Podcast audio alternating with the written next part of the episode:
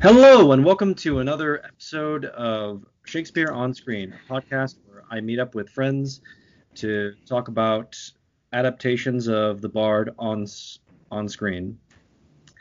Uh, this week, um, Alex came back again to continue our Hollow Crown series, and we're going to talk about. We're going to do a two for the first and probably only time we're ever going to. No, maybe not only time, but so far only time we're to talk about two plays in one episode. We've talked about two movies, but not two plays. So we're covering the Henry IV plays adaptations by the Hollow Crown this week. Hi, Alex. How are you doing?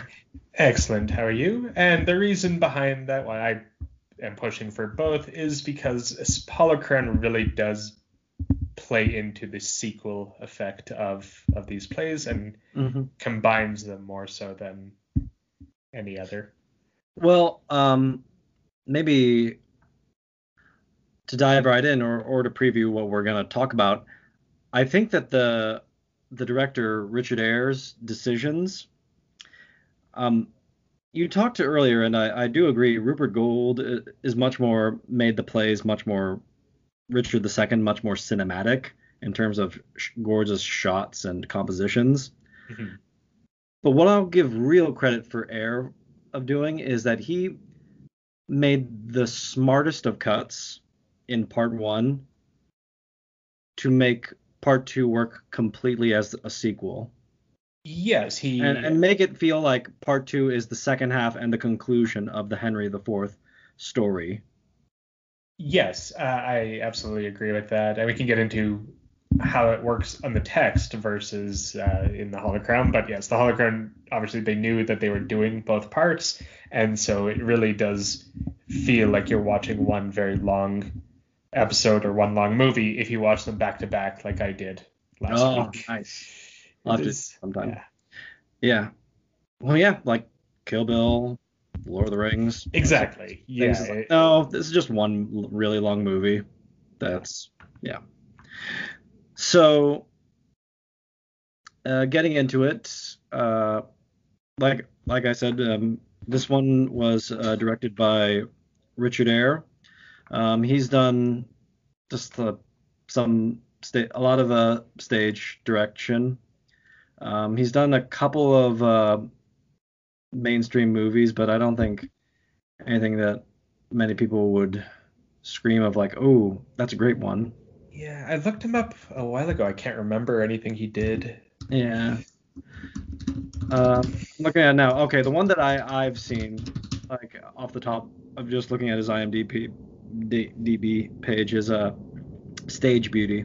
That's a very oh fun, yes, that's a fun movie. It's it's um check it out. It's anyone listening uh, who hasn't seen it. It's about uh the Restoration era when Charles II ordered that, or maybe not ordered, but they began to have women play the women parts in plays, which had never been done before.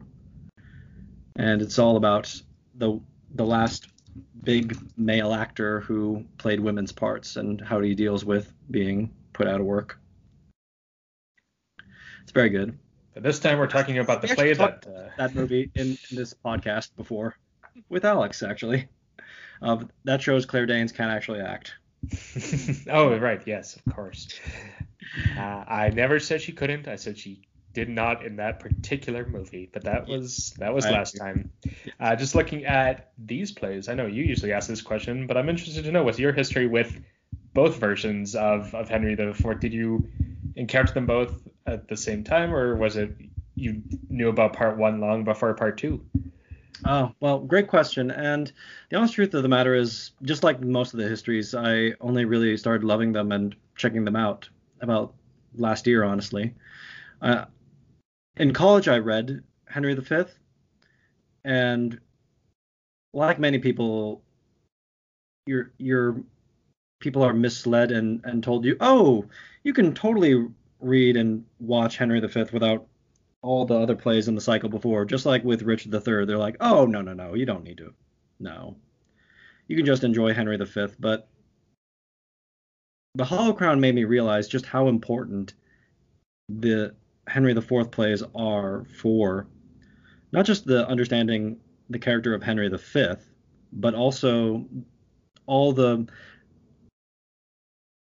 It's so weird, Henry V. We'll, we'll get to that, but it it begins with the death scene of Falstaff, and if you come in fresh, it's just who is this guy, and why are all these poor people in the middle of of Henry V other than we need comic relief? Yeah, actually, it's interesting. My my story's the exact same, and I imagine a lot of people's are because Henry V is the most popular.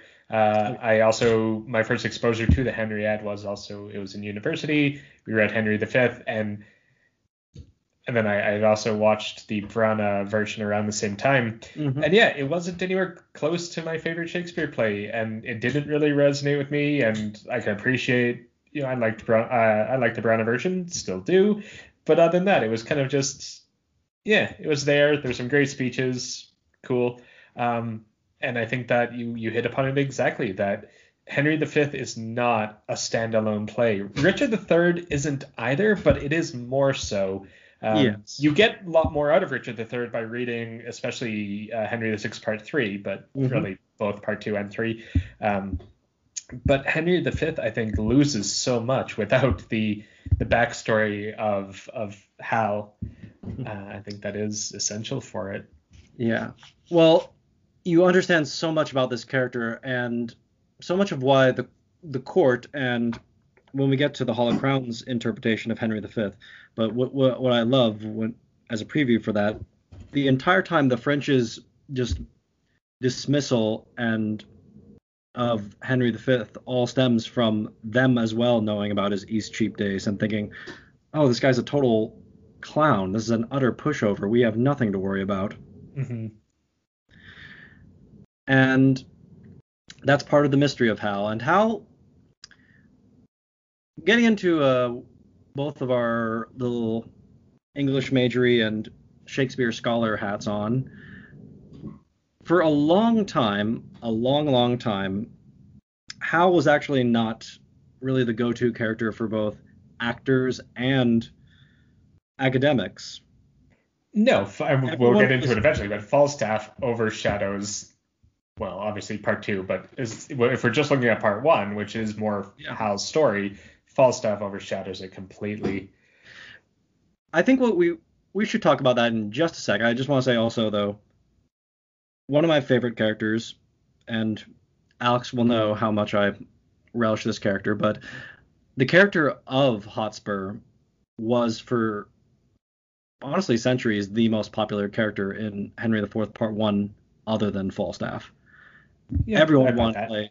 Everyone wanted to play Hotspur, and to a degree, I think Hotspur still to this day, for anyone who d- is scared of playing Falstaff, I think Hotspur is kind of a Mercutio level character of he's such a fun supporting character that the actors want to go for for Hotspur.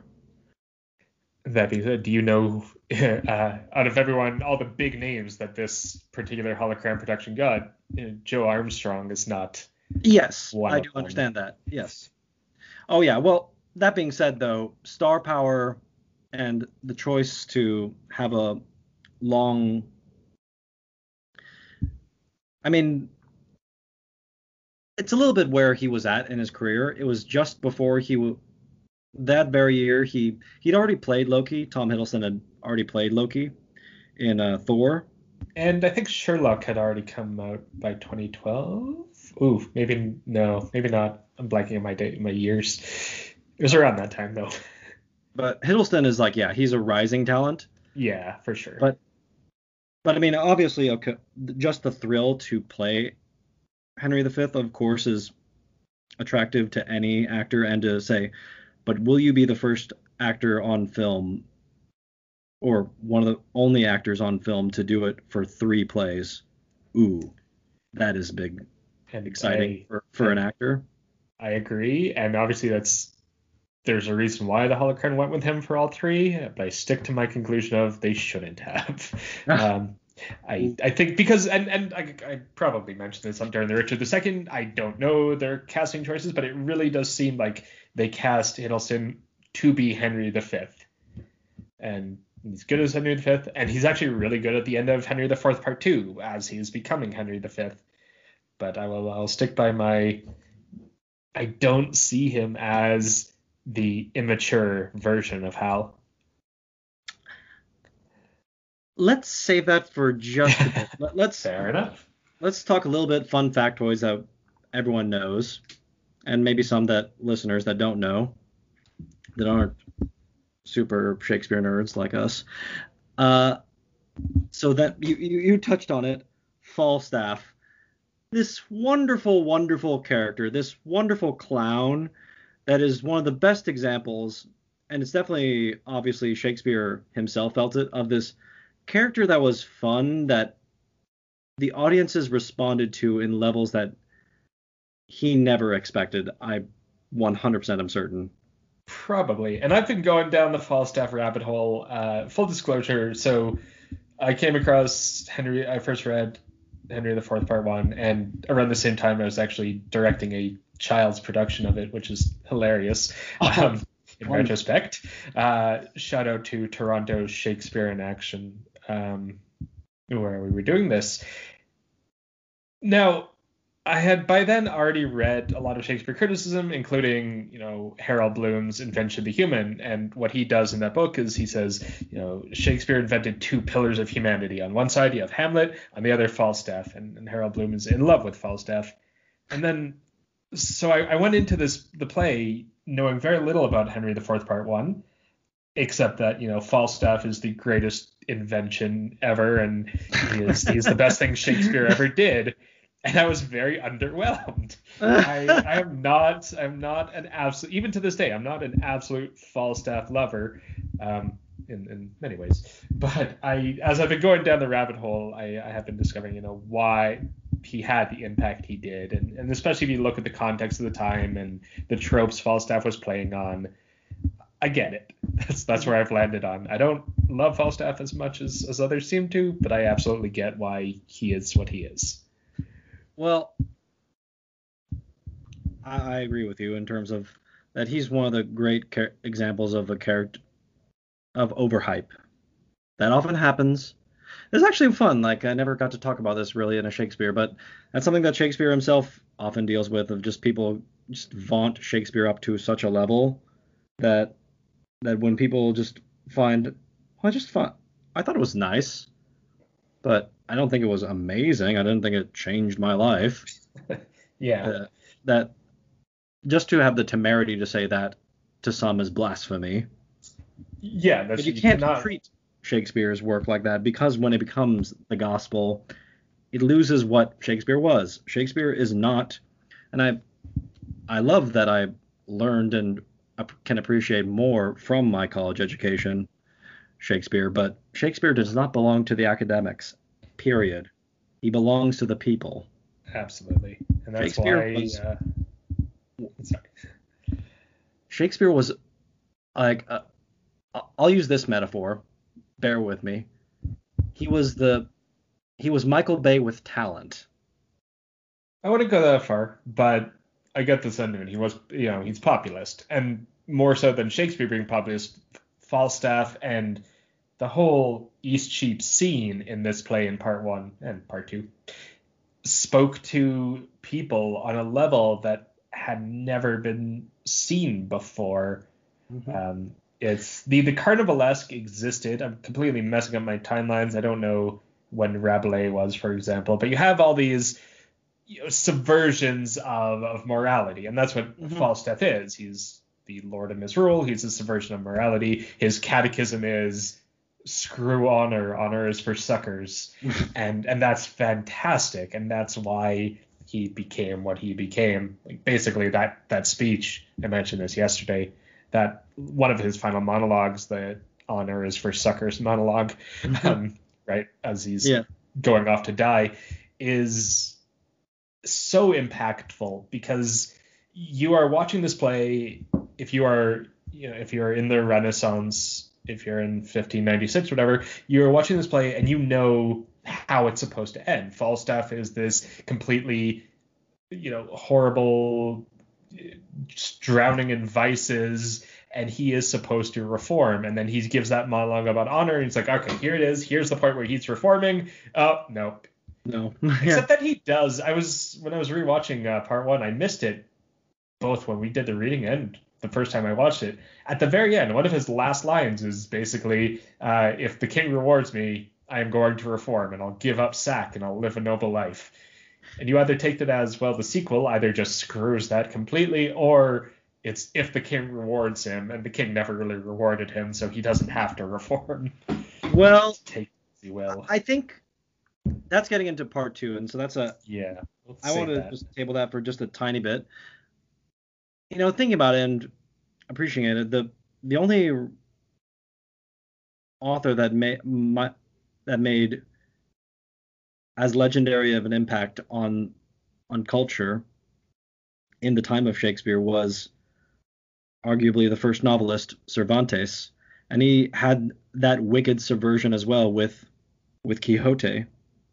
That's a fair point. And, and Quixote is is honestly more of the tragic version of of what Falstaff is, of just that that slow recognition, even as he Shakespeare is, because by the time Shakespeare writes these wonderful medieval stories of of valor and the glory of Henry IV and Henry V, it's already kind of become dated. So there's there's no real castle fights anymore. It's begun to be you rely more and more on pistols, and armor is becoming less and less convenient. And so it's already become it's becoming anachronistic. And Shakespeare and Cervantes kind of tapped into that of saying, hey, wait a minute, this is actually kind of stupid. It's actually, or it can be. And even as you were saying, the, the idea of these castle fights was, was becoming anachronistic or becoming outdated. We see this most explicitly in, in Richard II, where he sets up this grand duel and then pulls the fake out, as we talked about. But even in Henry IV Part Two, we get another the same kind of fake out. But in Part One, you have uh, not including Henry V, you know, the the closest thing to an actual battle. Mm-hmm. Um, the Hollow Crown and uh, other productions as well play up the the actual fight between Henry's forces and Percy's forces. But mm-hmm. if you read the text, it's it's completely subverted. There's Douglas goes around killing a few people, and then Henry and um, and Percy get into single combat. But it's not nearly the same level as a la battle that you get in the uh, the York trilogy, for example. Oh, nothing like that. Nothing. Well, that's actually also somewhat of a misunderstanding of Henry V as well, but that's a whole other discussion. Right, yeah, and that too is not a battle play for despite the fact that it takes place in war because and this is the the brilliance of of Shakespeare is that he's taking these historic situations, and unlike, and as much as I like the York trilogy, unlike the York trilogy where he's kind of playing out history as history, here he's just mm-hmm. plucking these characters and he's he's made them completely his own, which is another reason why Falstaff is huge because and we can get into the old castle rigmarole, yes. but Falstaff is completely Shakespeare, uh, just plucked into this historical, you know, setting. Mm-hmm. Uh, have you ever seen Alex any of uh, of Upstart Crow? Yes, I haven't come across any Henry IV stuff though. I, okay, there's a whole episode in season two where they talk. Yeah, I have got there. okay, to, to, mildly spoil you, there's a there's a point uh, where where the one of the characters talks about how they want about Will's got it in his head like I want to do another Henry, so I'm gonna do Henry VIII, and everyone keeps on saying like Henry VIII was a jerk. There's no way you can make him interesting or or or rather tolerable. And and then and Kate, the character says, oh you should do Henry V, and she and Shakespeare just repeats time and time again like Henry V was boring. he was just this hmm. boring pious guy that also despite his religiosity, also went around killing people. So it's like, how could I possibly make a person like that dramatic? And it it's facile, but it is getting at, at the point of that what we have about Henry V. There are it's weird because Shakespeare both went on some urban legends out there of. Uh, there were these legends out there. Like Shakespeare didn't make it out of whole cloth that in his younger days Henry V was a bit of a a bit of a a bit of a ne'er do well, but nowhere near the level that like that Shakespeare presents it. Right, and yeah, so, it would be interesting. I haven't looked into what the thought at the time of Henry V was, what people watching Henry IV Part One in in 1596, I believe that's when it is, what they would think about Hal. And, and again, just to I, I, we're circling around the issue. So you have the character of Falstaff, who is completely a Shakespeare creation, but in the original version was called yes. John Oldcastle, yes. who was a real person who was martyred. I think he was barbecue grilled alive. Or yeah, he was like alive because yeah. he because he was a Lollard. Yeah. So, so he, uh, you know, the story goes that they the uh, the family got so mad at yes. Shakespeare that he was basically forced to write in this epilogue at the end of part two saying, "Look, Falstaff is not Oldcastle. Leave me alone." Although there are also rumors that at one point he was called Oldcastle. He was. That's not a rumor. If you look at, we have the the Quarto, uh, the first oh. published version, and he is called Oldcastle to the Quarto. So no, he is. He was definitely called Oldcastle. Changed the name to Falstaff and just said it's a different character. Get over it. yeah. It's weird because Oldcastle did appear in the York cycle, but yeah. yeah completely forgettable in that one. Nobody likes to talk about Falstaff. yeah. So.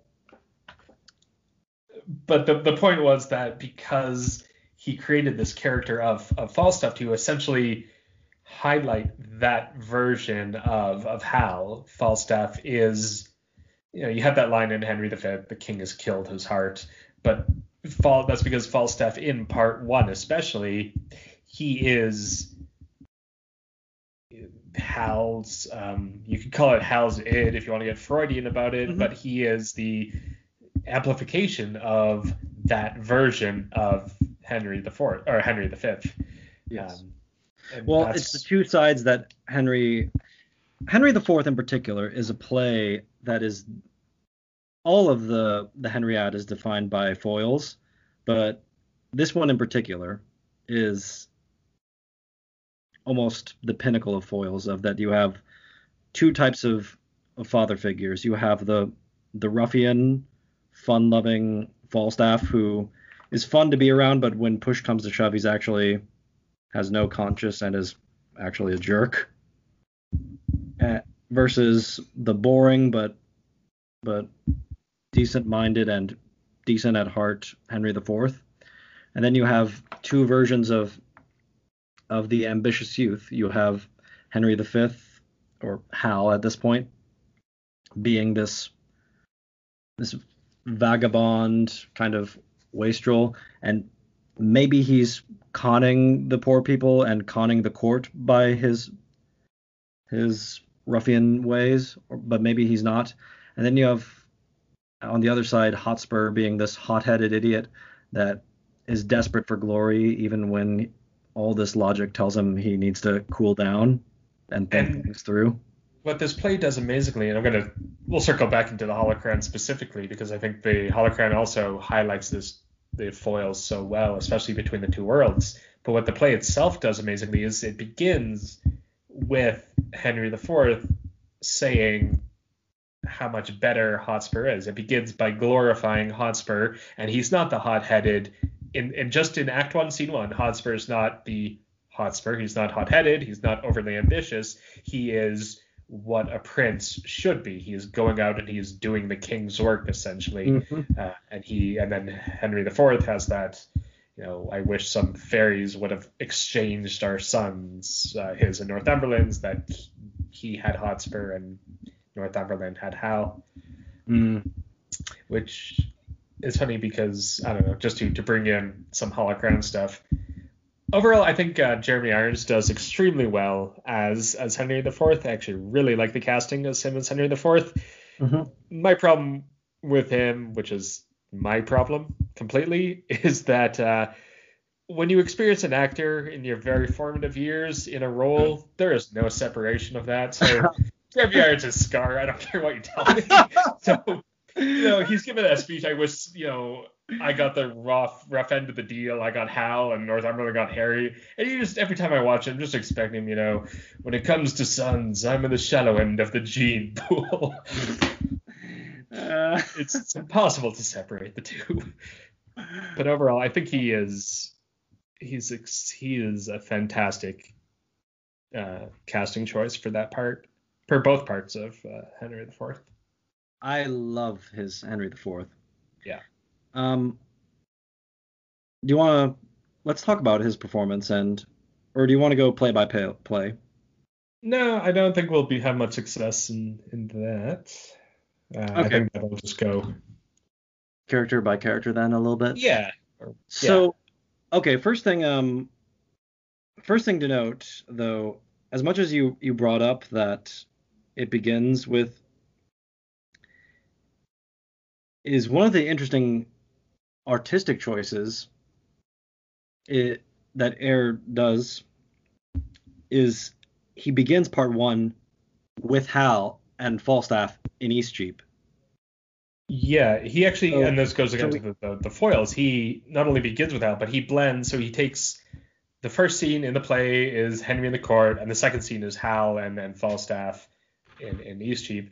And Eyre completely blends the two, cutting back and forth between those two scenes. Yes.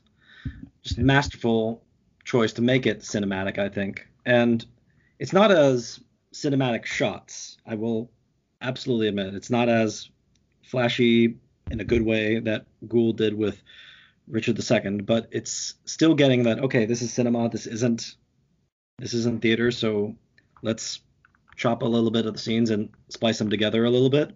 So Absolutely. we get the dichotomy and that foil, that situation of that one minute we're at the we're at this.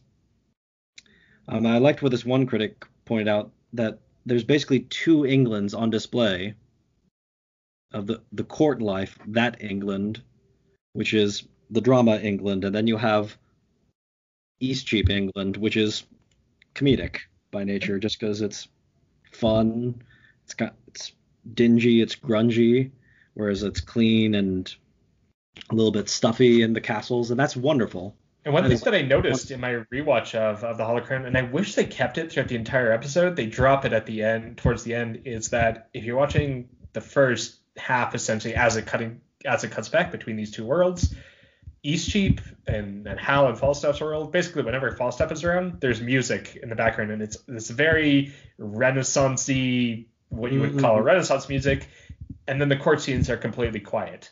Yeah. Sometimes there's this very low background music just to fill the space, but the music choices in this episode are are fantastic. Mm-hmm. What uh, what Goold did with cinematography, uh, Eyre did with sound, um, mm-hmm. and it, it is incredibly done to yes. to underscore just how drab and and he does it a bit with color as well, but not as much. But just how drab the court world is, and even when Percy is is off doing his thing, it's again completely silent. And every time Falstaff is on screen, it is this just dance music essentially. Yes. Well, that adds to the the mirthful feeling of it. The so Jeremy Irons. I I really appreciate in in Henry the Fourth Part One, it's not as honestly meaty of a. It is a meaty role, but it's, it's he has a couple. He has yeah. He has to play the straight two man. scenes. And, and exactly. Playing the, straight, yeah. pl- playing the straight man is almost never fun. Yeah. He gets some great lines though in Part One, and I think we. I don't know if I want to talk about the scene later, but the the two scenes of both Henry IV's, ultimately for me at least, are the scene, interactions between father and son. Really? I would, uh, and, and we'll get into when we get into part two. There's a lot of part two that's a retread of part one for the worse, but the two father son scenes, part two is infinitely better. I mean, part one's all right. But to me, that's not the scene of the play, unlike part two, where that is that well, is the I, scene. I, maybe not the scene of the play, but that scene is the scene to watch for act. Both of those scenes are the scenes for acting to watch, of just what both actors bring to these roles and how it's a it's just like I think with the deposition scene, a, a powerhouse scene and just a, a demo reel for acting skills and what each actor can bring to it. Fair. Uh, because uh, so what I like though is Henry IV. Um, Jeremy Irons. if we do look at the Hollow Crown, and I do, as the continuation of Richard II, of where we see Henry IV at this point, he is he has molded into being the king. And what I do love about Henry IV, about his Henry IV, is he really does care so much about England. That's what his real concern is. Is like he he is disappointed in his son, but but it's more that that it's just like it's embarrassing. Like you are my heir. You are my heir. It's like why? Why are you my heir? I get that. I'm going to push back but. I don't know if he cares about England the same way that the Bolingbroke of, of Richard II does. And I, I disagree with you that obviously they are the same characters and Henry IV is in a sense a sequel, hmm. but I think there's too much of the same way I think there's, there's a distinction between Hal and Henry V of Henry V. I think that Bolingbroke and Henry IV are two completely different characters. Well, and the comparisons that Henry IV makes in Henry IV between during that speech in, in Act Three, where he's essentially comparing Percy to him and and Hal to Richard. It's a it's a nice tie-in, but they're so far apart in in their characters, and as far as what Henry IV is concerned about, is seems to be at least to me more so his legacy than the country. And even, I mean, you can even make the same case for Bolingbroke in, in Henry IV. Did he care about England? He wasn't like John of Gaunt in his death speech. Henry IV, he came back. He kind of he just wanted his legacy. He wanted his lands, and then he again just fell into this king thing. And then you get Henry IV of Henry IV, and it's everything is just going to hell, and he just needs to try and hold his kingdom together, and he is just all he wants to do is go to the Holy Land, and he just can't because people just won't stop well, rebelling. Okay, that, that is in the play. I'm talking about the Hollow Crown. But even I don't see there's, much of a connection between only Jeremy like Irons one and, reference uh, to. There's only one reference in part one uh, about Henry IV not being able to go to the Holy Land. Yeah, it's towards yes. There, there's n- none of that other than that. There's no at the end of Henry IV's death of saying, "Huh, I guess I will die in Jerusalem after all." Huh. Was that That's not fun. in the Hollow Crown? That's not in the Hollow Crown at all. No. Oh, I guess that was. I see. I watched the uh, the Hollow Crown and the BBC far too close together. I can't separate them in some cases, but that's fair. Um, yeah, I, I mean, my my point though was that I don't see the connection between Jeremy Irons and uh, blanking on his name. Sorry, Bolingbroke from Hollow Crown's okay. Richard II.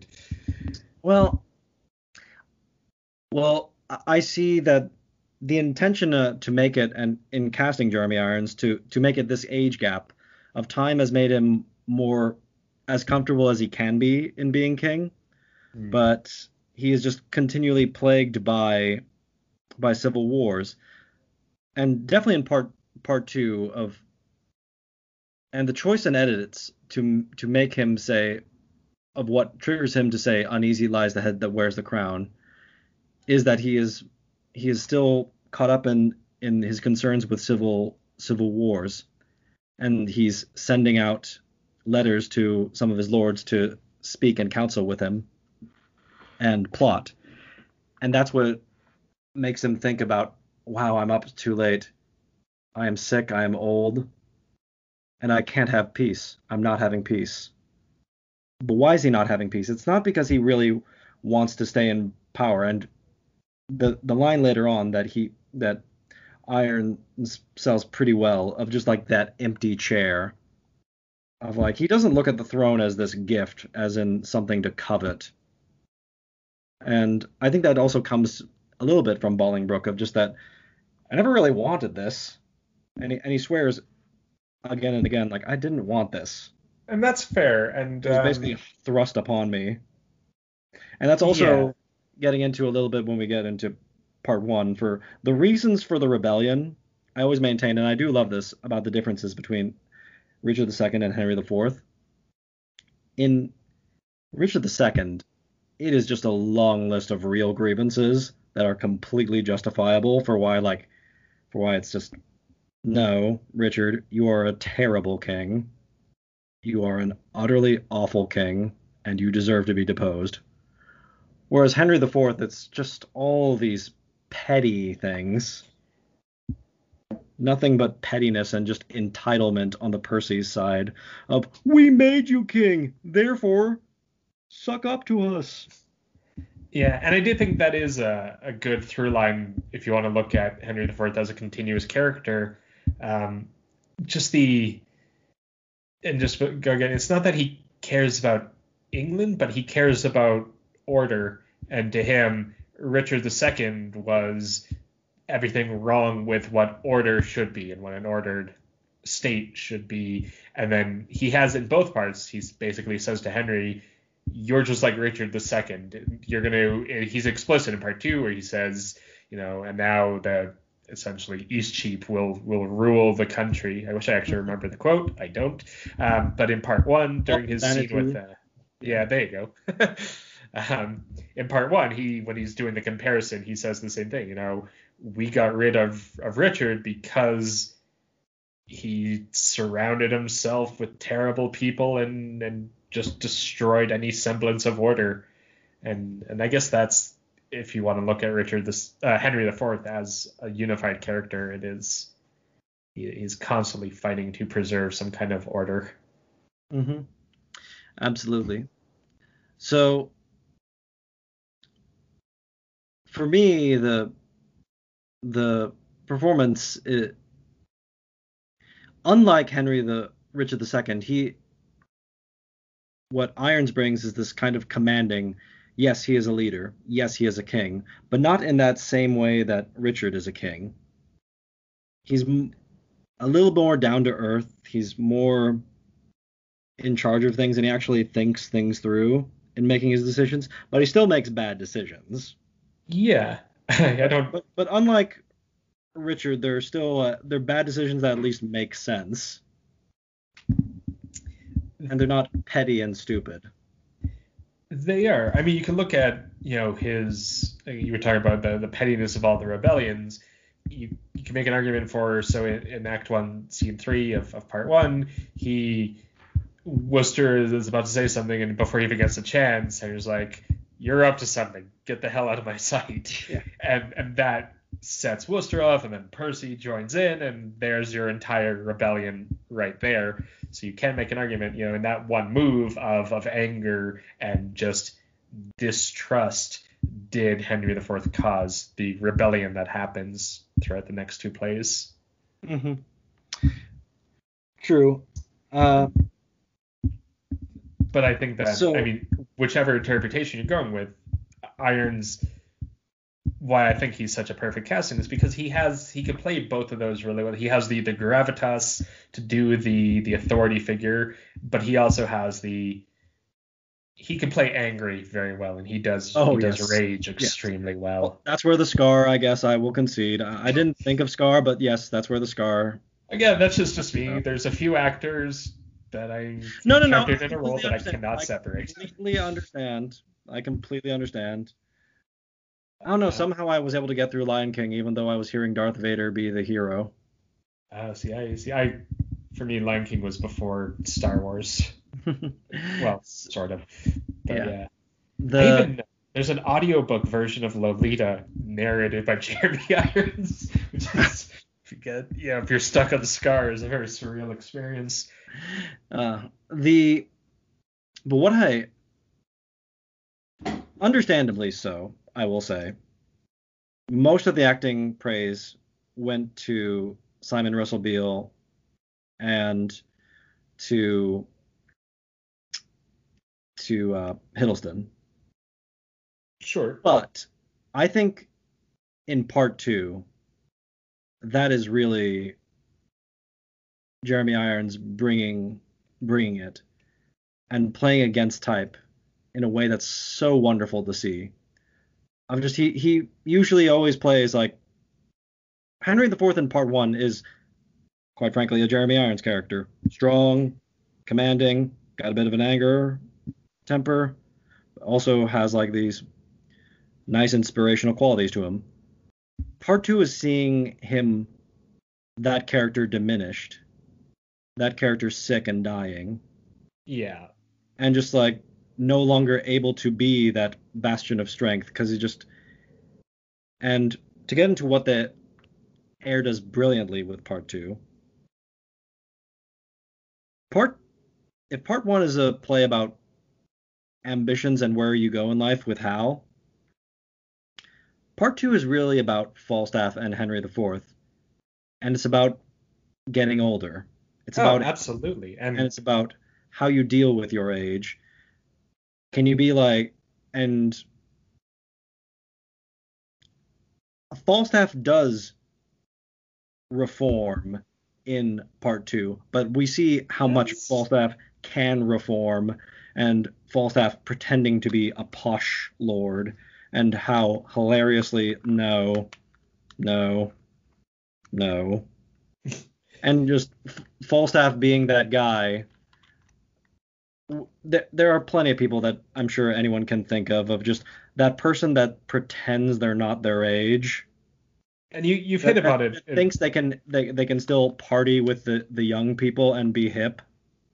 Yeah, he has this. Uh, so at the beginning of, of, part two, when he's talking with the, the chief justice, yes, he essentially he says, "I'm not old. I'm I'm one of the young ones," yeah. and and that is it's a brilliant setup. And I was reading, so I've, again I've been in a very deep dive of these two plays, mm-hmm. and I'm reading far much into it. But one thing I like doing with Shakespeare's plays is and this is completely arbitrary, I know, but it's what does a character's first line tell us about this character, and what's mm. you know mm. what's Falstaff's first line, what time is it, and mm-hmm. and as you look through both plays, but especially part two, Falstaff is in essentially a constant battle with time. Yes. And and it's so fitting that you know he gets essentially trapped by even though he's trying to con him, he gets trapped by Shallow in part two, there's towards the end, Shallow is essentially Falstaff's trying to get out of there, and Shallow won't let him leave. He's you know, it's a complete misery situation, and and Shallow is this representation of of nostalgia, and he does nothing but you know wax poetic on the good old days.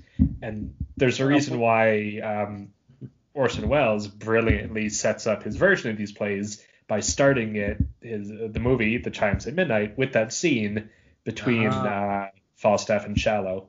I'll need to see it. It's it's worth watching. Um, there's there's flaws in it, but it's worth watching. But it, it really does demonstrate that, as you said, and especially by the time we get to part two, it's everyone is just in a race against time. Henry's dying, Falstaff is having to accept that he's growing old, and Hal has is coming to that realization that he has to give up this life. Um, well, yes, 100%. Well, the I want to praise and comparing it to the way it's played out in the BBC version of that scene that you were just talking about. I love that scene, and uh, I also love um, David Bamber. He played uh, who plays Shallow. He he was wonderful as Cicero in Rome. So he's a I I love him. He's a great British actor. And he is definitely the better. I cannot stand the shallow in the BBC version. Just, his very high pitched voice. uh no, the the Hollow Crown definitely got that relationship. Yeah. Better. Well, that scene where they're at the fireplace and it's Falstaff actually for once acknowledging his age and thinking about it. And that shot, that wonderful shot where where kind of the, the, the jolly clown dissipates. And he's yeah. just thinking about like oh yeah i'm old. I'm old and time has gone away. It's a really telling moment. Just like the choice of the way that they choose to read the the honor speech for falstaff. I didn't notice a huge diff anything particular about that. Um, uh, well, if, if... Well, So one, the- it, it yes. being voiceover is it is an interesting dramatic choice. Sort but- of. Two, he is that Beale reads it in an utterly serious tone. I'm just like, no, like this honor thing is is garbage. That speech can be played utterly for laughs. Oh, okay. See, I'm I've just never like- seen that. Of just like clownish wisdom. I'm just like I'm just like this is like a coward's lexicon to run by. Of like, oh, honor pricks me on. Uh, who feels it? One who's dead? No. Can it fix a wound? No. Uh, therefore, all none of it. Yeah. Like something the cowardly lion would say, but I, if I'm sorry, we're gonna be going in a bit of circles here, but I I don't. So uh, part one, Hollow Crown uses voiceover a couple times. I think it Yes. brilliantly works for that open uh, Henry's uh, Hal's opening monolog Mm-hmm. Uh, we can circle back to that, but I don't know if it did anything for. I honestly didn't notice it for the honor speech. I wasn't okay. Um, what I will just to compare it to be was it Quayle in the uh, in the BBC version, Mm-hmm. who ultimately I do prefer his version of Falstaff, Quayle's Mm. over Beale's. But one thing that the BBC version did, and this isn't really on Quayle, is every time Falstaff has a monologue, it's just this complete super close up and and it, works once, but every time he has a monologue, they do it, and at some point it's like, all right, you just learn a new trick. Um, but I do think that in that honor speech, it, it does work very well in that time, uh, Mhm. and I think that his I don't know, Quayle has uh, like a bumbling sincerity to. Ooh, no, no, sorry. Oh, it's all good. uh, Quayle has a bubbling sincerity to his Falstaff. I, I couldn't really. I have a hard time pinning down Beale's Falstaff, and maybe that's the point. And I'm just missing something. I think so. Is the the thing about Quayle's Falstaff? I think is ultimately he's this kind of sweet guy that's like this, the, as you said, this bumbling sincerity to him, and so the nastier sides are there, but you just kind of laugh them off because he's so bad at it that you just can't really take it seriously. Fair. Quayle probably does play the the end of part two, or not Quayle. Uh, Beale probably plays the end of part two better. Like Falstaff at his most jerk ass. Yeah. Well, and that's the thing is that is Beale Beale's Falstaff is is wonderful in that he and I don't mean this in a mean way because the real guy is is one is a nice guy from all accounts, but he plays he's played some nasty people, and it's a little bit of also the great makeup and beard that they got for him is that he's the one this utter slob of like there's no no one can ever mistake Falstaff of ever being like this kind of and so when in part two it's kind of hilarious where he's oh I'm in red clothes now. I'm in clean clothes and I've tidied up my beard and tidied up my hair. So now I'm posh. Now I'm posh. Like no you're not. Yeah. like you're not. Like I have a servant now. I was like yeah? Like he's just this kid that the prince like found off the streets and gave to you and that Hal's paying. You're not paying. Like and so there you you can tidy up Falstaff but you can't make Falstaff be anything other than what he is which is great. And I like that dichotomy. I love that, like in, in part two, there's so much of Be- Beale like trying to pretend he and going for what we were talking about earlier, just pretending to be this young kid, this young hip person, only to immediately like complain like, "Ooh, gout, gout, Oh, yeah, Yeah. that is it. catching up with me." It's like, and I do love just like from what you said from part two, that uh of just him fighting with Lo- Lord Justice and like saying like, "You're trying to tell me you're young? Yeah, I was born with white hair." that is, that is. I love I their relationship. plump, so I've always Um, been plump. Yeah.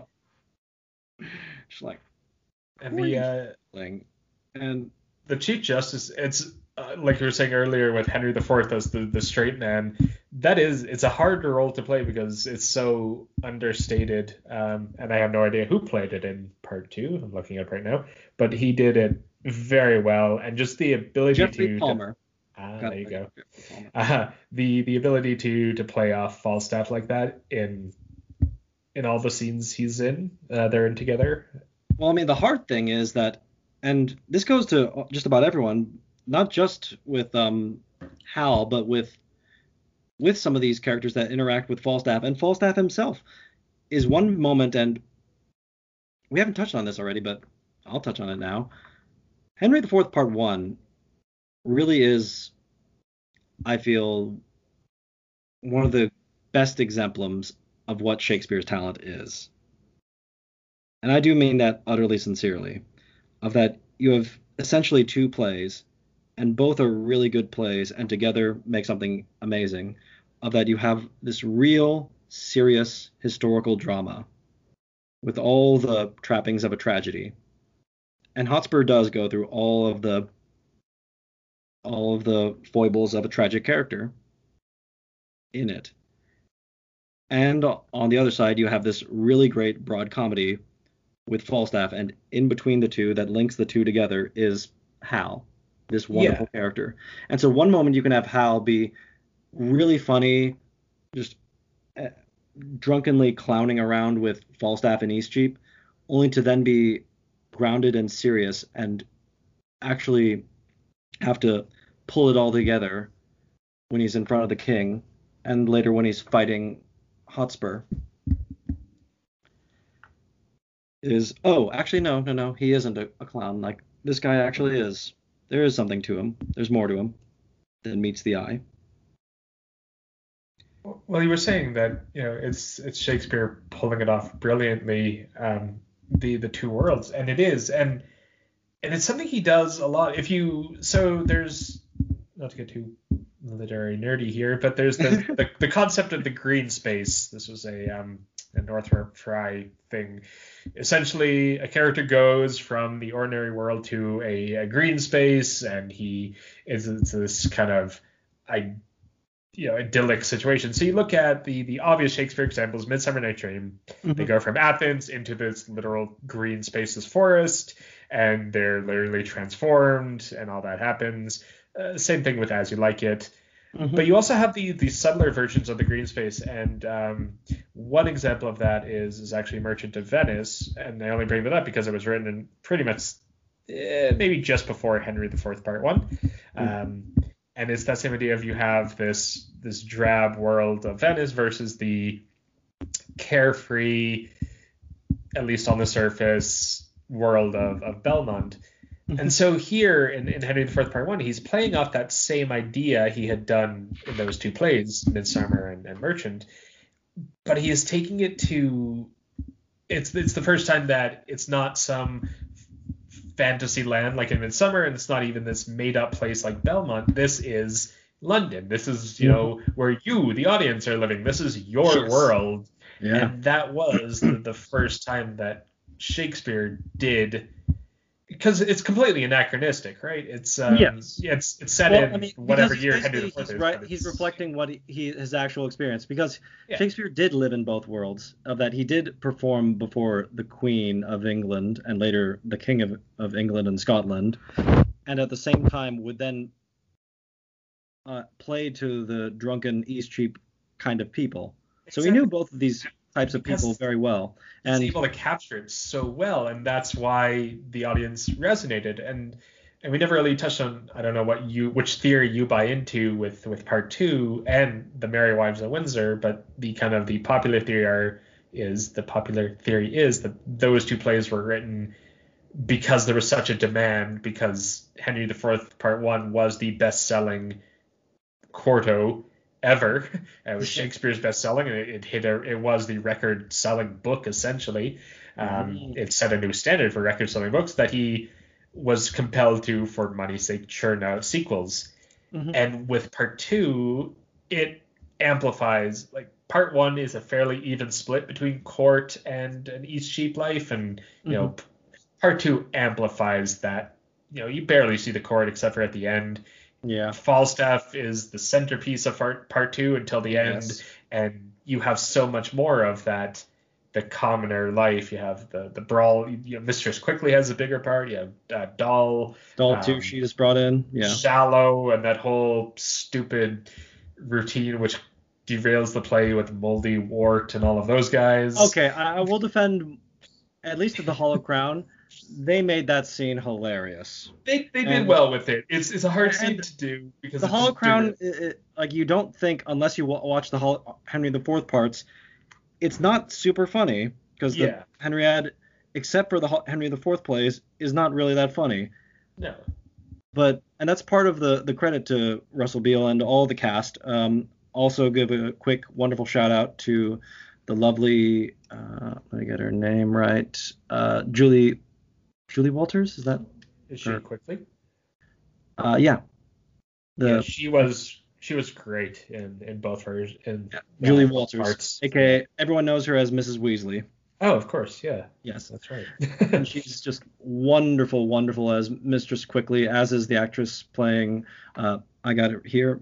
Thank you, IMDb. Maxine Peake as Doll Tearsheet. All the actors are, are are wonderfully playing the right amount of like broad, but never broad to where the dramatic moments feel out of place. Yeah, I, I do agree with that. Um, and so I, I love and yes it is shallow broad comedy but it is, but the way they play it is so funny of just like oh moldy your name is moldy and like them having a laugh and then just later on Bardolph getting bribed that I, I do love the it, that scene has an amazing payoff it's just but again this speaks to some of the flaws of part two of because one of the other theories of part two is that oh, so he uh sorry go on so I may your your theory right there I think that's I think it's more of a I think yes to all of the above to most questions for why was there a part 2. The other one I think 100% is true is not only was everyone wanted more fall Falstaff, more fall Falstaff, it's also there was a big name fan that really loved Falstaff and she was the Queen of England. I don't know about that. I mean, I've heard uh, that. I, pretty, I, I believe that completely. Of just that that that she just outright asked William Shakespeare at one point. What happened to Sir John? Well, that's that's the story behind Merry Wives of Windsor. Yeah. I don't, I don't know if I buy into it. Um, and we're not going to touch that play at least right now. But although just to say that that was so part two, Henry IV part two, ham not hams up, but really highlights more that the common world over the the uh, mm-hmm. the court world. And that's Mary why Merry Wives of Windsor though was yeah the Wives of Windsor was the only play that Shakespeare wrote that was explicitly contemporary. Um, and to me, that just highlights that that's what the people wanted, and he was just giving the people what they wanted. Yep. The, the, they wanted Merry themselves. Windsor to be a, a to be contemporary, and people will be angry by me making this comparison, but it's the honest truth. It is the minions of Shakespeare's work. Yeah, yeah, it's it's a problem. it's, no, it's it's it's fan service. It's giving the fans what they want. It's like, all right, you want more? All right, I'll give you more Falstaff. I yeah. thought I already killed him, but fine. Which is, well, no, it's supposed to take place between parts one and two, isn't it? Yeah. Uh, anyway, but it's why I don't buy into that. That was a request of Queen Elizabeth. Um, but uh, sorry, just to, to take it back. What uh, what part two does? So part one is this great balance of, mm-hmm. of the comedy and the the drama, the court and the Eastcheap, and we keep flashing back and forth between them. And you have you know court scene, Eastcheap, Percy scene, court scene, and it goes like that for a lot of it until the end. Mm-hmm. Part two tries to up the ante of that, and it tries to make the dramatic more dramatic and make the comedic more comedic. And for me, that's where it suffers a bit, just because it doesn't have that balance. I think the play the actual play that they're adapting, I would more I am more inclined to agree with you on that on that front. Henry IV part part two is pretty much universally regarded as the weakest weakest of the cycle. I think rightfully so because it's too much of a good thing. If it too much Falstaff, yes, you can have too much Falstaff. Oh yeah. And especially Falstaff going from not only like a, an important character to basically the main character is a huge misstep. Yes. I understand why, and some of the the Falstaff stuff works, but a lot of it is also just like it gets borderline tedious. I agree. So there there are those great so, moments with him and the Chief Justice, and and then him and Shallow, and then like the whole theme of of him fighting against his, his age, perfect. But just that the fact that they removed Hal from the play until the end.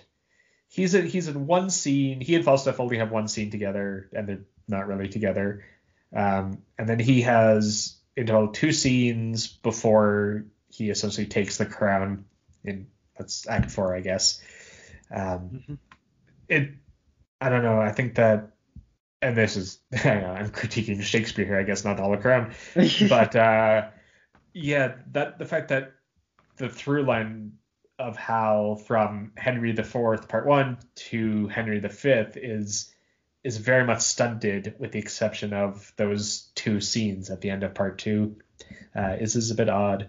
Uh, but that being said, I think the Hollow Crown recognized that and did try to make those corrections, which is why the major so, one of the major shifts, the changes that Eyre made in, in part two was he took part of a scene with uh, Henry IV and, and his courtiers and John of Lancaster, and he moved it towards the beginning of the of the mm-hmm.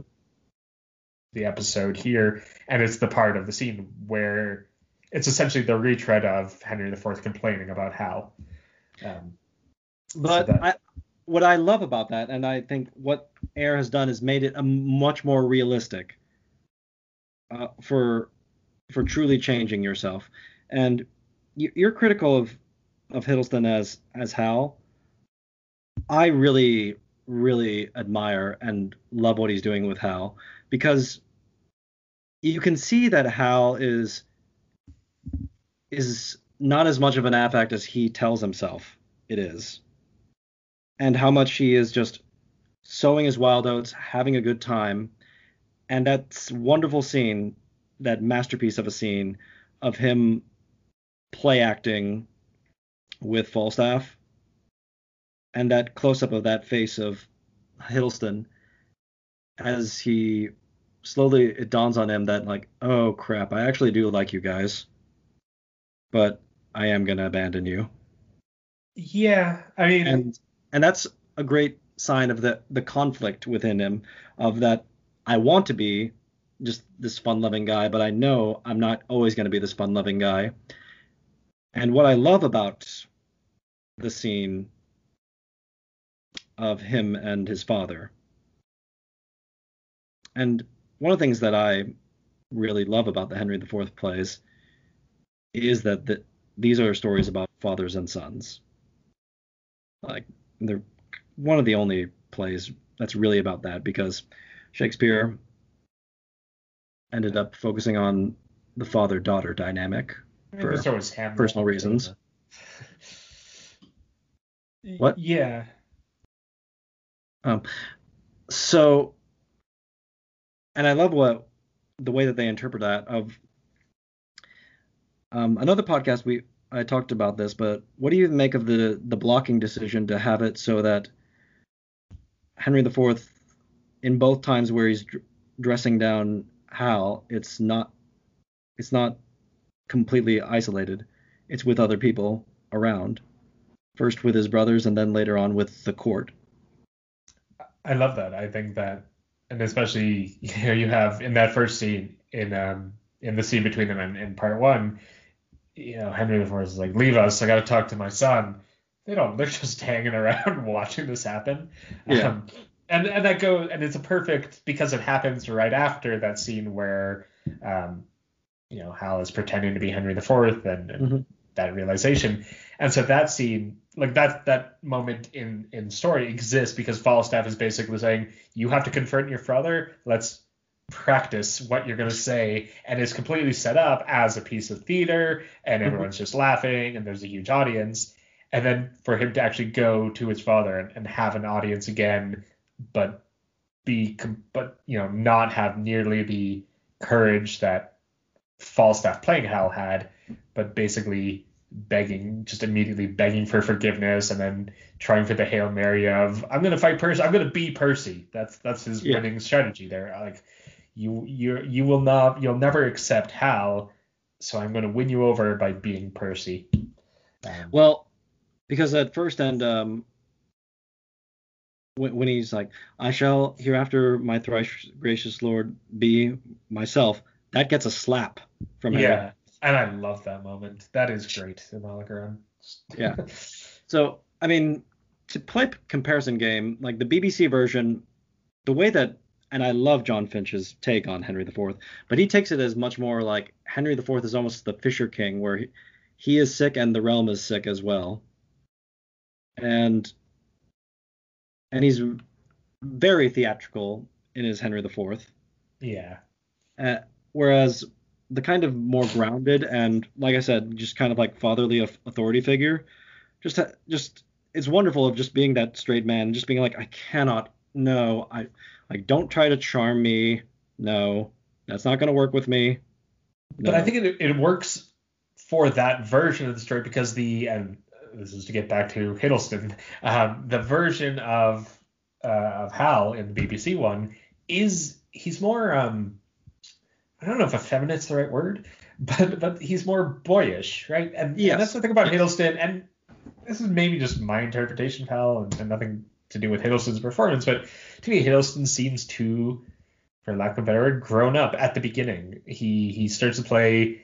He is he's very in a sense, he's very mature. Um, and you know, the only time that you really see him lapse into that immaturity is when he's drunk during the the Francis scene, um, uh, and throughout that entire scene. But beyond mm-hmm. that, he's he's very restrained, I guess. Um, versus... I'll disagree because of what I said. For, for, like his behavior gets a slap from his father. Yeah, and, uh, but and, that's not his. And like though. when he's like clowning around with Falstaff, even in the introduction scene, at first.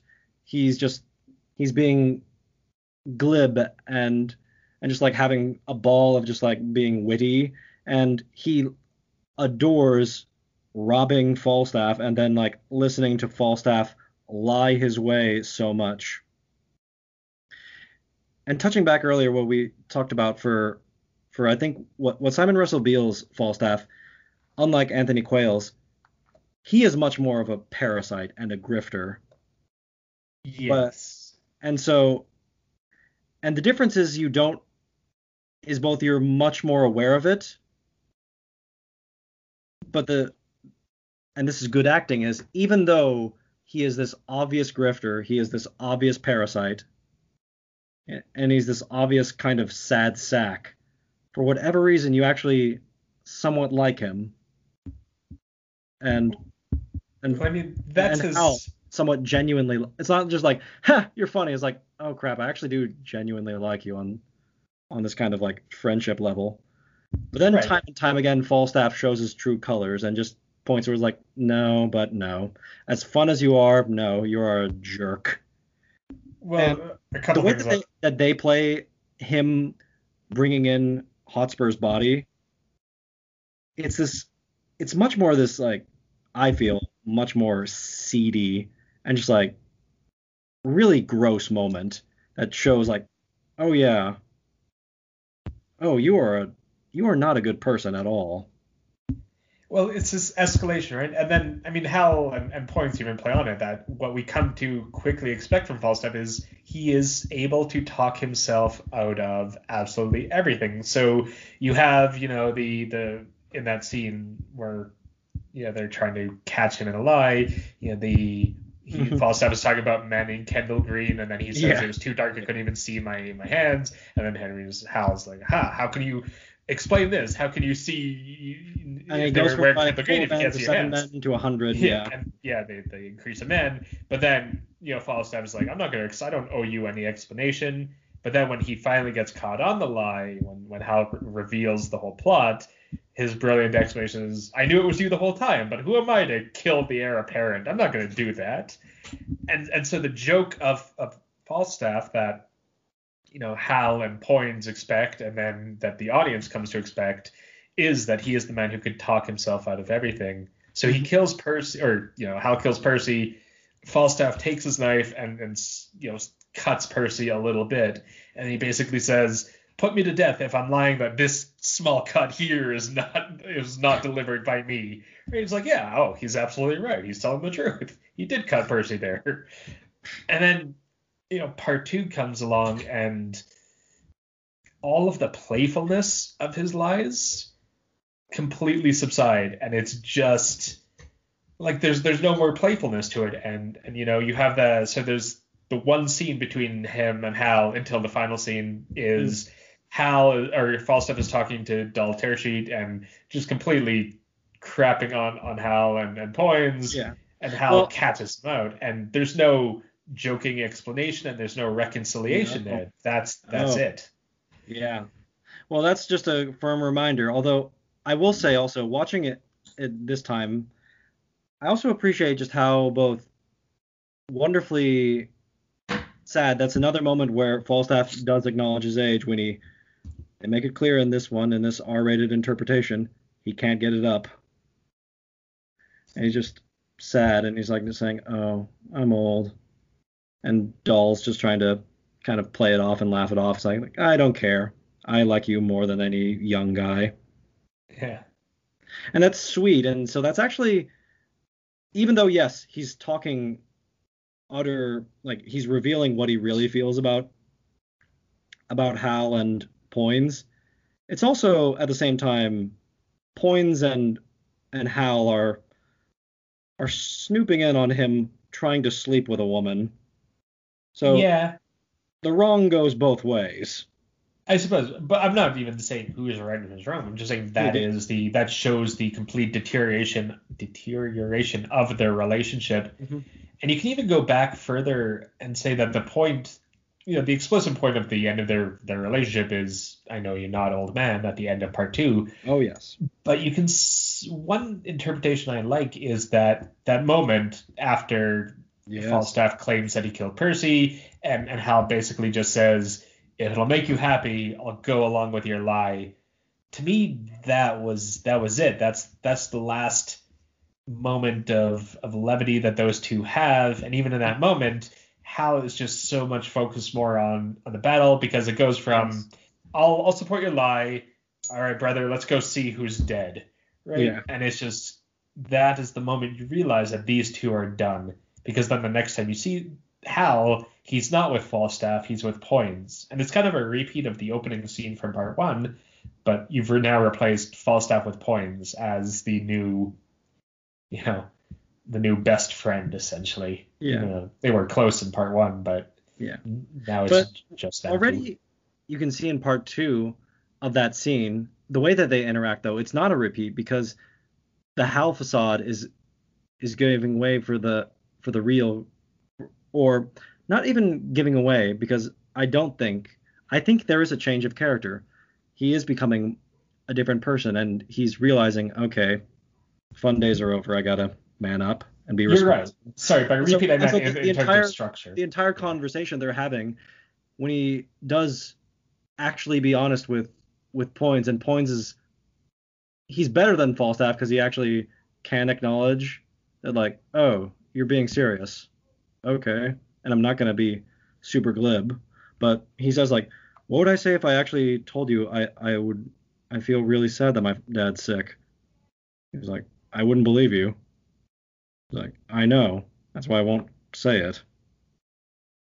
And and that's actually, in a way, that's that's that's Poins failing Hen- Henry as well because that's him trying to reach out and say like, hey, I'm not just a guy to drink around with. I actually have feelings, and I care about my father. And it is really concerning to me, just as a human being, that my father's sick. And just Poins is like, yeah, really? Hmm. And then they just kind of brush it off. But I think that's important too. Yeah, I mean, it is a um, shame we never do find out what happens to Poins. that is true. I was I was trying to remember if he's in Henry V, um, but yeah, no, he. Uh... Shakespeare fan fiction usually does say like he just ended up marrying some someone, but he and he was like sort of in Henry's court, he wasn't he didn't get the I know you're not old man treatment. No. Uh, and there's no reason because he is technically like he is actually like noble-ish. But... I'm trying to find that scene because it's an interesting scene, uh, the one between uh, Hal and, and Poins in, in part 2 mm-hmm. um, because not only you brought up a great point about Hal's trying to be honest, but he also really starts to explicitly, you know, show how show his contempt for these people that he's essentially been hanging out with this whole yeah. time. And mm-hmm. he's just like, you know what? I just hate poor people. he doesn't say it that explicitly, but that's that's kind of the the bit behind part of that scene. Um, you know, when they're talking about Falstaff said that Hal was gonna marry Poins' sister, and it's like he's just showing how much he's like, I'm done with this world, and it's it's essentially he's going back to the I know you all monologue, but this time he actually means it, unlike that unfortunately placed monologue. Which just as a, a, tangent, because why not? Praise to to Eyre here. That is that is wonderfully filmed. Um, mm. So he delivers this monologue. He's he's partying it up with with Falstaff and Poins, and they're playing this robbery. He's then alone. Sorry. Uh, and he goes into this monologue of, you know, I know you all, and you know, for a moment I'll I'll permit your humors, but this is all just an act. And one day I will break through the clouds, and when I deliver the promise, you know, pay the debts I never promised, how much better will I be?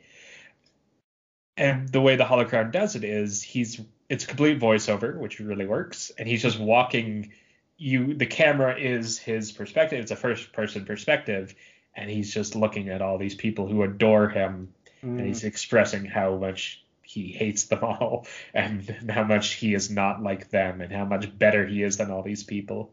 Uh, and so I thought that was wonderfully shot. Mm. Um, but the way he reads it, it's more resigned. It's more like, eh, them's the breaks. I guess, and that's I can go back to it. It's a very the the actual reading of the monologue is kind of nothingness to me. It's it's well done, and I'm not trying to crap on Hiddleston as an actor because he's a great actor, um, but I didn't really get anything from his reading of the monologue. It really comes out through the the cinematography in that moment. Uh, to me, it's both of those. Re- it's the two voiceover soliloquies are what's really in their hearts and it's them being honest with themselves as much as they can be. It's Falstaff being honest, saying like, I don't believe at all in this honor stuff. Like honor is garbage. Like, and so I will not be honorable because what does it gain by being honorable? And Hal, it's this kind of resigned. Uh, I'm going to abandon you and I'm just going I'm just using you people. Yeah. But but at the same time he says it in a way that where I'm not sure even he believes it. And, and it's it's a hard monologue to read. The reason why performance or Hiddleston's performance rather.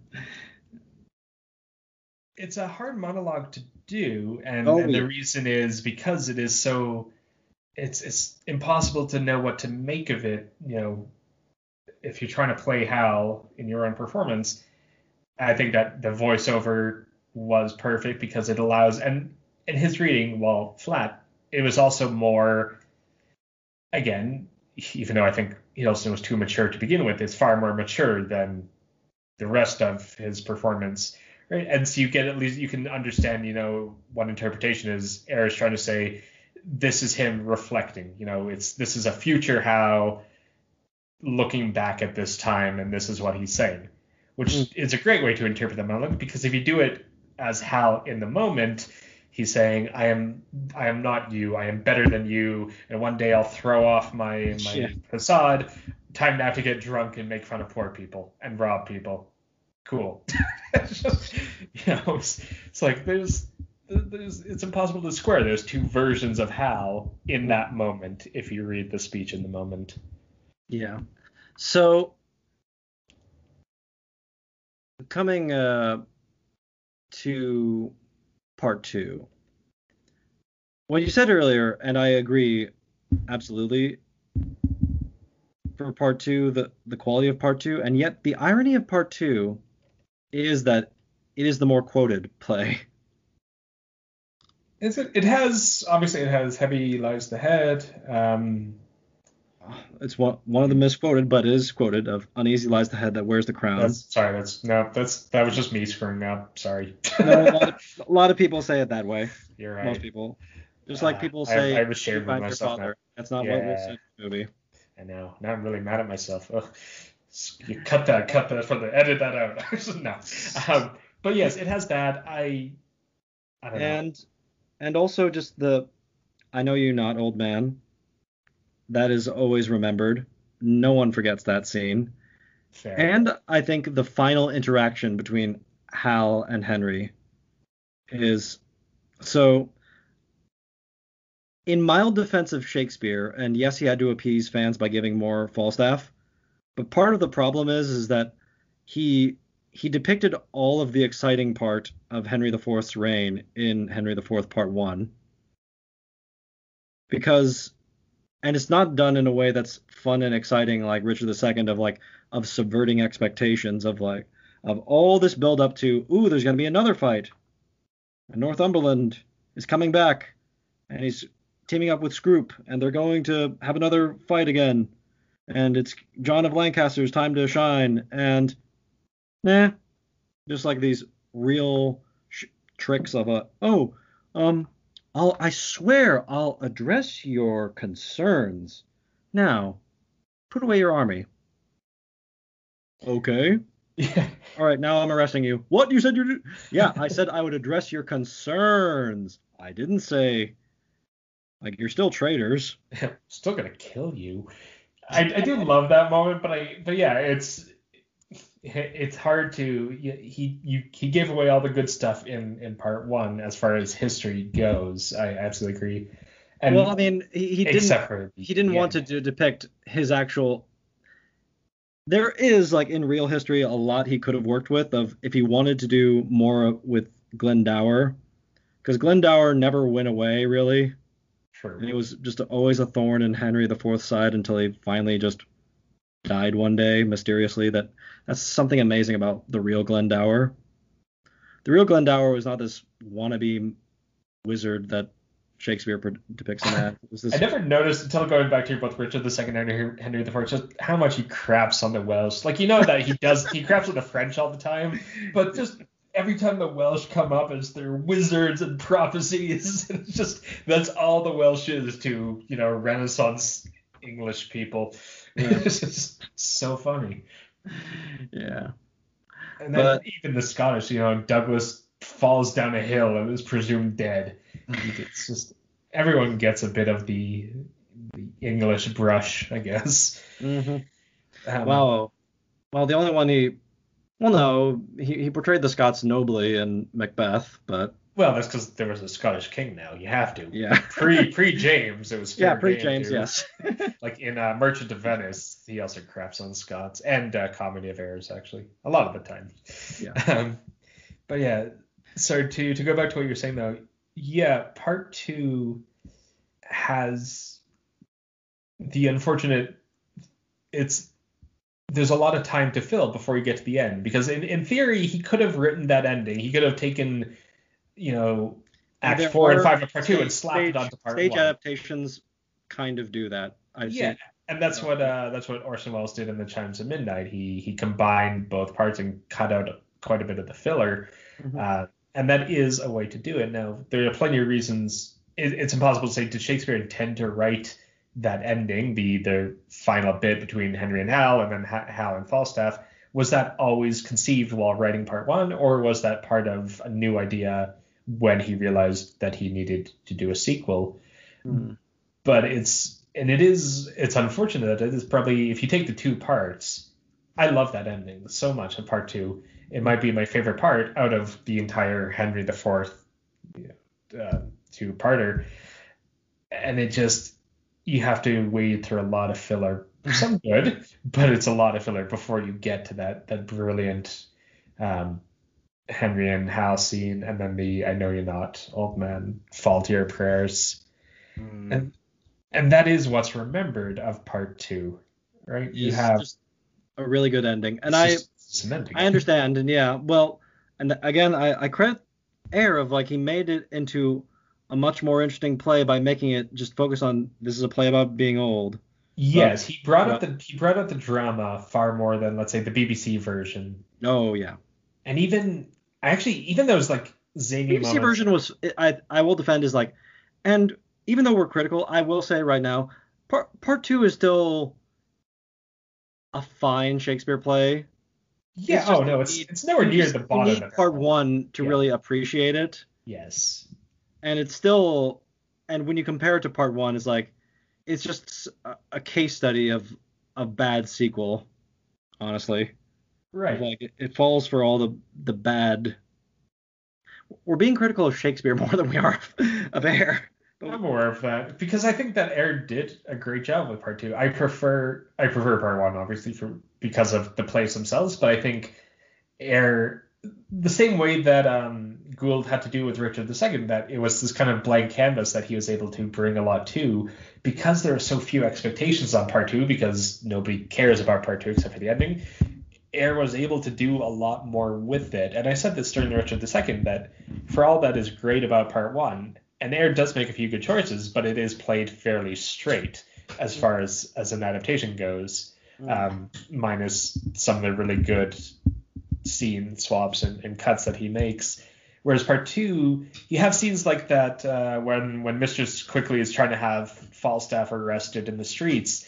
Eyre just brings out the absolute chaos by flooding the scene with people and, and, Yeah. the music and he- the chaos in that scene is is fantastic. Um, and then again, it's really it's his use of extras. You have the scene with Henry being called out in front, or Hal being called out in front of the whole court, and then Hal calling out Falstaff in front of the whole court again. Um, these the way he uses crowds and the way he, he moves around people in in part two, uh, I think makes Eyre's version a lot more enjoyable than more straightforward adaptations of the play. i agree i i'm in awe of finding that theme and through line to make part two into a much more worthy follow-up to part one than I think that the content of the actual play is. It is, and you do have to look at it through more that thematic because yes, it's the the drama of the play is it's about growing old, and I can't again I read too many um, criticisms. I can't remember who is who now, but essentially someone pointed out that you know part two is Shakespeare with his eye to the tragedies because by the time you know he was writing um, Henry IV plays, he had written Titus and Romeo and Juliet, which Mm. technically tragedies, but not what you think of when you think of Shakespeare's tragedies, the high uh, tragedies. the high tragedies, and even the tragic tragedies, because Romeo and Juliet is you know half comedy anyway, and, and Titus is whatever it is. Um, but you know, this was the first, I guess, the more introspective tragedy is what I'm going to call it, because neither Titus nor Romeo and Juliet had much introspectiveness, introspection to it. But part two of, of Henry IV was really the first time that you see Shakespeare having characters look inward and, and confronting their own mortality and and really confronting the essentially the futility of life and he really moves towards that nihilism that gets fully realized in King Lear and and Othello and plays like that Mm. and Macbeth. and Macbeth, obviously, with that Yeah. with tomorrow's speech, but we and boy oh boy, so we praised Richard II for for the deposition scene being one of the greatest, and I say that Hal and Henry's final scene is right there, and w- that's also what I mean by powerhouse acting. And before earlier with Hiddleston, with the slow wonderful choice of music also, but him just that close up of slowly trying to hold it in as he begins to cry. Just the the thought that his father is dead. And then the horror to know that oh, my father wasn't dead and he's alive and he's extremely angry. Yeah, and again, that's one of those moments, and like, this is what And- makes Hal a very difficult character to play because in that moment, you know, when he takes the crown and then he learns his father is still alive, is he upset? Is he happy? What is what is he really feeling in that moment? And it's completely Mhm. up to interpretation. Yes. Because well, uh, because we know as audiences what Hal says isn't true, isn't factually true, but the sentiment behind it can be 100% true. In that he says like he he didn't curse the crown and say like you killed my father, damn you. He didn't say that at all. Yeah. But we do know that he's, especially the way Hiddleston wonderfully plays it, he was heartbroken that his father is dead. And he, and the way he reads, my, my, my duty from you is this crown, which no one will take. He doesn't say that at all with joy. He's just like, okay, I guess it's mine. True. Um, and, and, and again that that him sitting on the crown sadly and beginning to weep and then happily giving it back to his his father after he's given him the ma- most magnificent dressing down but it's also henry and it's a great showcase of jeremy irons talent of just him also having this emotional collapse and what i said earlier and why i love he's doing his Logan in a way of just like that this once strong great warrior king is now this frail old man. And yeah. that's such a heartbreak to him. It was like, couldn't you have just waited five minutes? Like, okay, fine. Dig my grave. And no one will be sad that I'm gone. Congratulations. And all you people, do not blame me. Do not blame me. It's all on him. That is, uh, it is a fantastic scene. I would have put it on par with uh, the the deposition scene, but I do see what you're saying. Um, it's Just the First of all, heart scene. The heart. yeah. So Jeremy. Irons captures it, and yeah, it is that. I mean, it's that realization, right? Like, it's essentially Henry the Fourth coming full full circle because he, from his perspective in the moment, he has just been deposed. In this case, by his son, and it's like everything that I have done, everything that I worked for, within five minutes, it's completely forgotten, and nobody, nobody cares.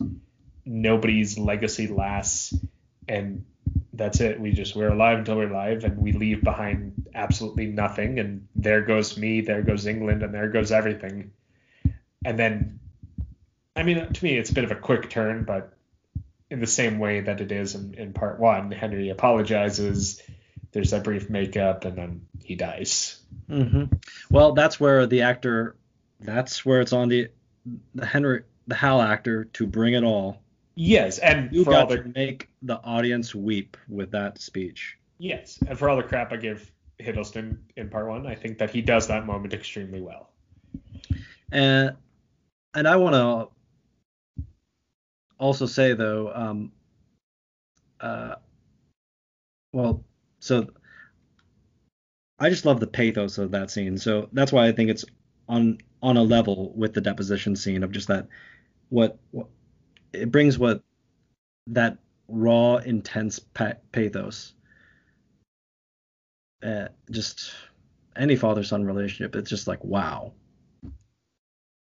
just amazing. And then okay, but then the little preview for Henry V is one of the things I love about these plays is it brings this wonderful little hint of cynicism throughout it of that how much of of everything of how Hal's ruffian days are just this cynical PR calculation on his part.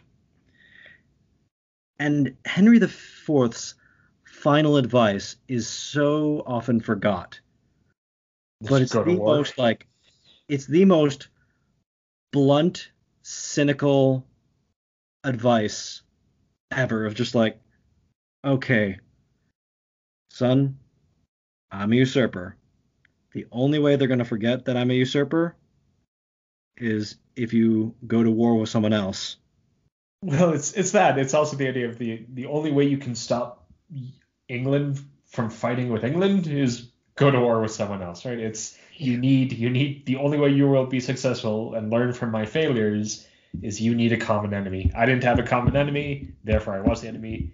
Give the people a common enemy that's not English or Wales, Welsh or Scottish, and, and they will rally behind you. Mm. And it is it's probably a good I mean, it's a it's a good political statement today, and it probably was just as good as political statement in, in 1596, 97 uh, when it was written. It's also, but it's also incredibly monstrous at the same time, Alex. Yeah, I know. I'm not because he I'm says ethically because it. it because it just says like, oh wow, we're gonna go to war just so you can keep your job. Yeah. and and I'm honestly I'm gonna have to read before if we do do Henry V, then I'm gonna have to read a bit up on on the history because I'm I'm very bad with that moment of the Hundred Years' War and historically, oh. not Shakespeare, well, what what prompted it. Um, okay, well, well, I, I, on that note, as we're winding down, uh, I'm I always love to say this. It's a, an amaze, like it's astonishing of just truth is is much more crazy than fiction.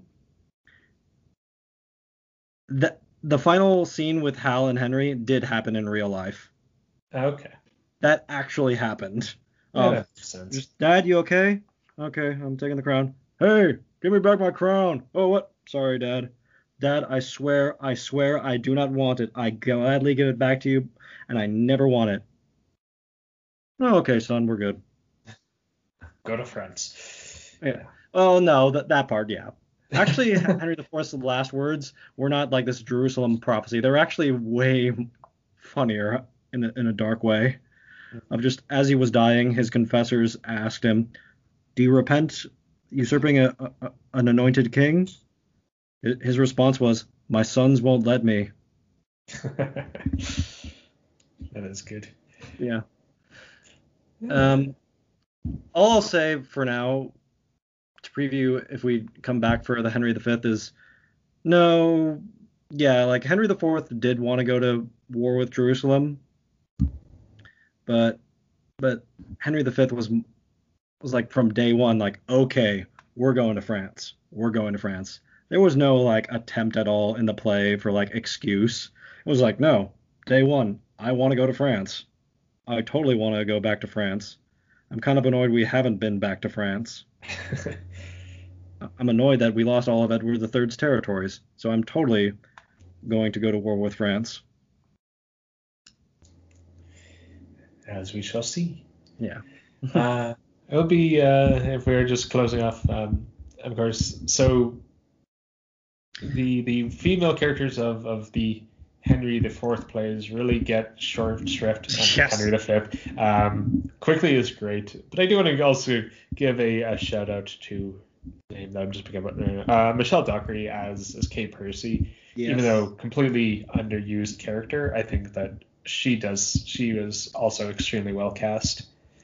Uh, he, yeah, she brought a lot to that role that is often a, a cliche character, but one yeah. it's the brilliance of Shakespeare, and it's also the brilliance of her performance. I'm just like, what are you doing? Please tell me what you're doing.